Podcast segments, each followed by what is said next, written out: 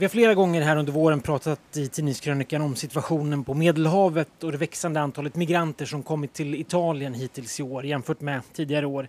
Fram till i fredags hade 40 856 personer kommit till Italien i båt över Medelhavet och jämföra med 10 188 under samma period förra året. En ökning med 400 procent alltså. Samtidigt har över 800 personer drunknat. Och för att försöka förstå ännu mer mekanismerna bakom den här ökningen så befinner jag mig just nu på räddningsbåten Geobarents som drivs av hjälporganisationen Läkare utan gränser. Och det ni hör i bakgrunden det är ljudet från Medelhavet utanför mitt hyttfönster. Vi lämnade Neapel i fredags morse på väg mot den libyska kusten. Ombord finns 40 personer, 15 sjömän ur besättningen, 22 personer ur Läkare utan gränser och så jag då och ett arabiskt tv-team. Nu på söndagsmorgonen så är det den tredje dagen ombord. Havet är lugnt och vi har fortfarande några dagar kvar innan vi kommer fram till Libyens SAR-zon. SAR står för Search and Rescue. Och vi är på väg dit eftersom rutten från Libyen är eh, så mycket längre än den från Tunisien och därför mycket farligare. Det första som slog mig när jag kom till hamnen i Neapel och såg Geo Barents var dess storlek. Skeppet är enormt. 77 meter långt och nästan 20 meter brett. Det är det största av de icke-statliga räddningsfartygen på Medelhavet. Jag kommer nog att ha mer att berätta om livet ombord nästa söndag. Nu är det fortfarande mycket väntan för de som sköter själva räddningsoperationerna de övar, tar det lugnt efter den förra rundan som avslutades i torsdags morse. Och så sneglar de bort lite mot horisonten. Det märks att många har varit ute till havs länge. Alla i Läkare utan gränser-teamet är runt 30, typ. De har levt runt i olika världsdelar, pratar flera olika språk.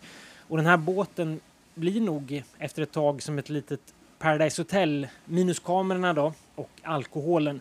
På Geo Barents råder nolltolerans mot alkohol och därför fick det arabiska tv-teamet se sin bärs bli beslagtagen det första som hände när de gick ombord. Men i alla fall, Läkare utan gränser-teamet, de känner varandra. Några har varit ute ett par månader och vi som eh, journalister som precis blivit inslängda här förstår såklart inte alla intriger, relationer och så vidare som finns på alla arbetsplatser men som ofrånkomligen blir upphöjda i några tusental när det inte finns någon väg ut, ingenstans att gå hem.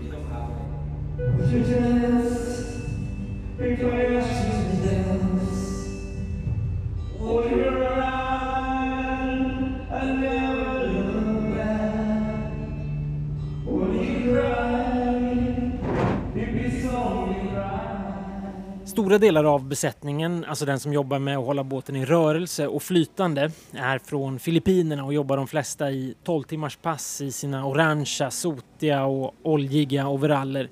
Och när de chillar mellan passen och när de inte röker så ägnar de sig åt, ja, just det, karaoke.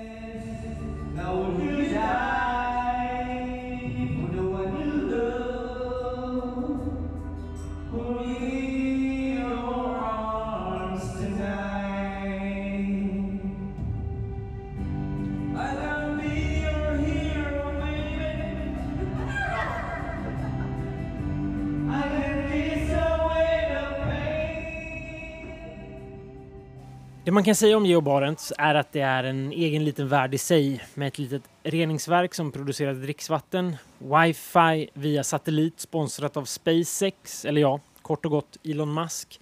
Vi äter frukost 06 till 06.30, lunch 11.30 till 12.30 och middag 17.30 till 18.30. Skandinaviska mål måltidstider säger de, jag vet inte. Men ja. Däremellan finns det alltid snacks, frukt eller mackor mackor att hämta i köket. Så vårt problem är knappast att det finns för lite mat. Mitt problem är snarare den lite otrevliga sjösjukan som gör mig trött och orkeslös kan jag säga. Men alla här säger att det snart går över. Lite spännande kuriosa om Geobarents är att det ägs av ett norskt rederi och det är därför man äter vid de här tidpunkterna enligt de i Läkare utan gränser. Det byggdes egentligen för geologiska undersökningar och har använts till att leta olja utanför Norge och utanför Afrika bland annat. En av sjömännen här ombord, som för övrigt är från Åland, berättade att geobarents utanför Somalias kust för några år sedan blev bordat av pirater. Det hela ska ha slutat bra och i Medelhavet, där vi är nu, är risken minimal, för att inte säga obefintlig, för pirater.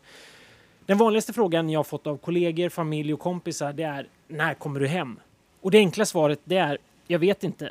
Varje räddningsoperation som Läkare utan gränser gör, de kallar det rotation, är unik. Det finns de rotationer som tagit mindre än en vecka och de som tagit uppåt en månad och en massa olika nyanser däremellan. Då. Det beror helt på väder och andra förutsättningar, till exempel vilken hamn vi blir anvisade till när eh, vi väl genomfört en räddning eller när eh, Läkare utan gränser väl genomfört en räddning. De tillåts inte längre åka som de gjorde förr till närmsta hamn utan det är den italienska regeringen som bestämmer var. Och för två rotationer sedan så blev de anvisade till en hamn långt uppe i norra Italien som innebar sex dagars resa. Så det återstår helt enkelt att se. Det här är Tidningskrönikan. Nu kör vi! Come le zingare del deserto con candelabri in testa o come le balinesi nei giorni di festa Ja, det har varit en lite speciell vecka för mig alltså. Jag åkte till Neapel i torsdags och dagarna innan handlade väl mest om att förbereda resan och jobba undan lite annat som låg och skräpade eftersom jag inte visste hur länge jag skulle bli borta.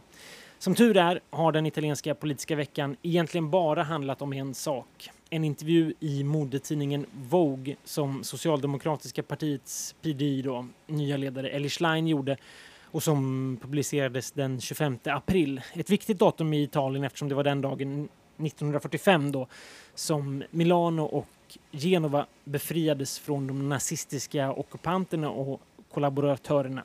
Det är helt enkelt befrielsedagen en inte helt okontroversiell dag eftersom högern menar att den har kidnappats av vänstern. Det här, allt det där kan man skriva böcker om. Men nåväl, intervjun med Eli Schlein i alla fall i den italienska upplagan av Vogue. Jag vet helt ärligt inte var jag ska börja någonstans.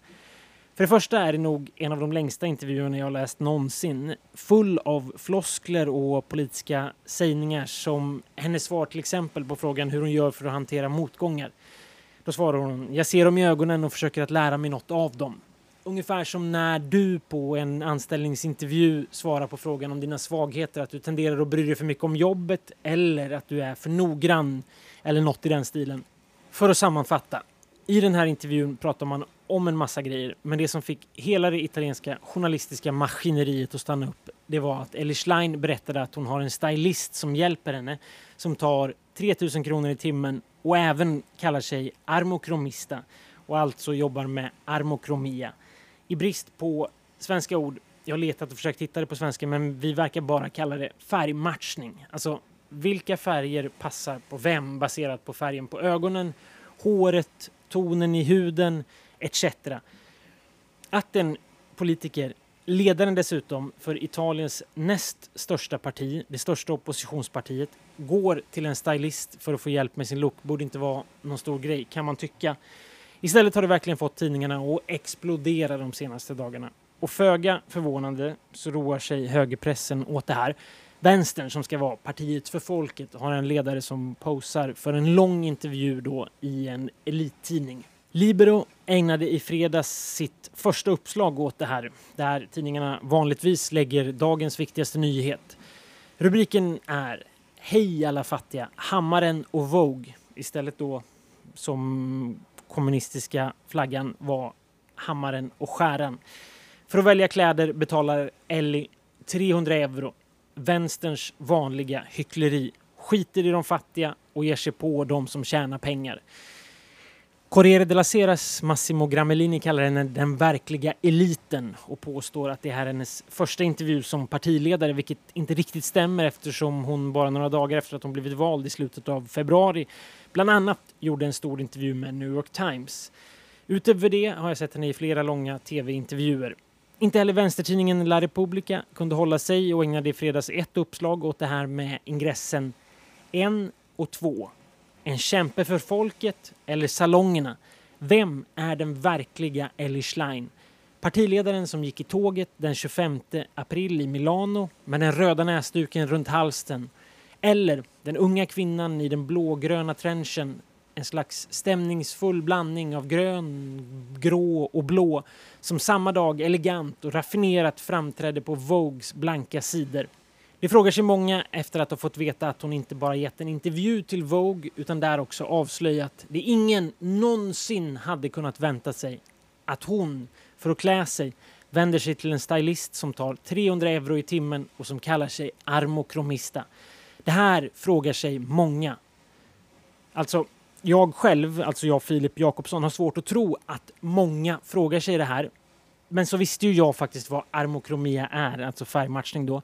Eftersom det är något man snackar om på Instagram och som jag hört dem prata om på italiensk eftermiddags-tv. Den tvn folket tittar på om man vill vara sån, så skulle man ju faktiskt kunna säga det. De utan titlar och de utan namn. Så att det skulle vara just något elitistiskt med armokromia, det vete fåglarna. Men den italienska pressen gör ju så gott de kan för att stämpla elitiststämpeln på Ellie Schlein. Kanske snarare tvärtom än att det skulle vara något elitistiskt med armokromia, skulle jag vilja säga. Men journalister, och särskilt de italienska politiska journalisterna, har inte alltid hela örat mot marken. Däremot, att det förvånar dem så väldigt att Elish Line har en personlig stylist som hjälper henne och som tar betalt för det, det förstår jag inte. Le Pass Culture finns i hela Frankrike sedan maj 2021. Det innebär att varje fransk 18-åring får 300 euro att spendera på kultur. Det kan vara biobesök, Deezer-prenumeration, alltså den franska motsvarigheten till Spotify, böcker, musikinstrument, tidningsprenumerationer och en massa annat. Det som är lite spännande med det här, det finns förresten en liknande motsvarighet i Italien också, det är att det går att se lite tendenser på vad 18-åringar tycker om. Och häromdagen så skrev Le Figaro en artikel om det här och det verkar vara så att det är bokförlagen generellt som kan jubla allra mest. Det är nämligen så att 9 av 10 18-åringar har valt att lägga mer än hälften av sin kulturella check då på böcker. Så, vad läser de franska 18-åringarna allra mest då? Jo, manga. Till exempel One Piece och Demon Slayer. Och vet ni inte vilka det är, men vill känna er unga, som jag vet att några av er vill, då hänvisar jag er helt enkelt till Google.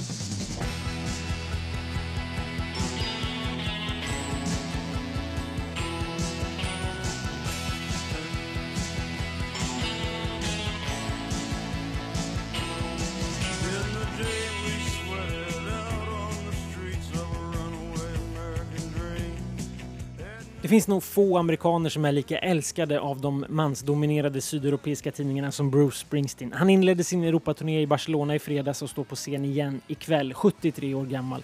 Men som de har längtat de spanska och italienska Andres Locco och Marcus Larsson-figurerna.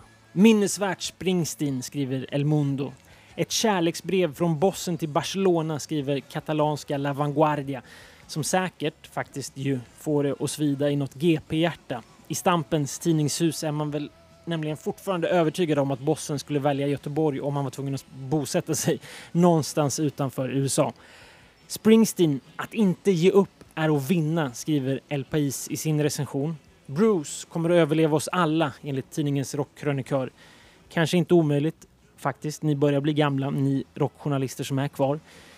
Det är väl en sak i alla fall att spanska tidningar skriver om comebacken på flera sidor. Men att italienska La Repubblica ägnar ett helt uppslag åt turnépremiären med recension och kommentar från spelningen. Är det för mycket? Jag vet kanske, kanske, jag vet inte. Springsteen får oss att dansa i mörkret med drömmar om rock'n'roll, skriver La Republicas utsände i Barcelona.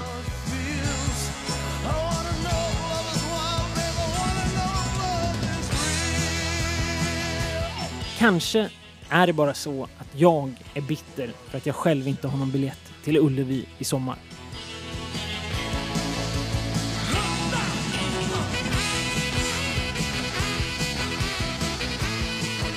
Det var allt för den här veckan. I eftermiddag kan det bli klart om Napoli vinner Serie A eller inte. Det kommer jag att hålla koll på. Och vi, vi hörs igen om en vecka. Nu önskar jag trevlig söndag.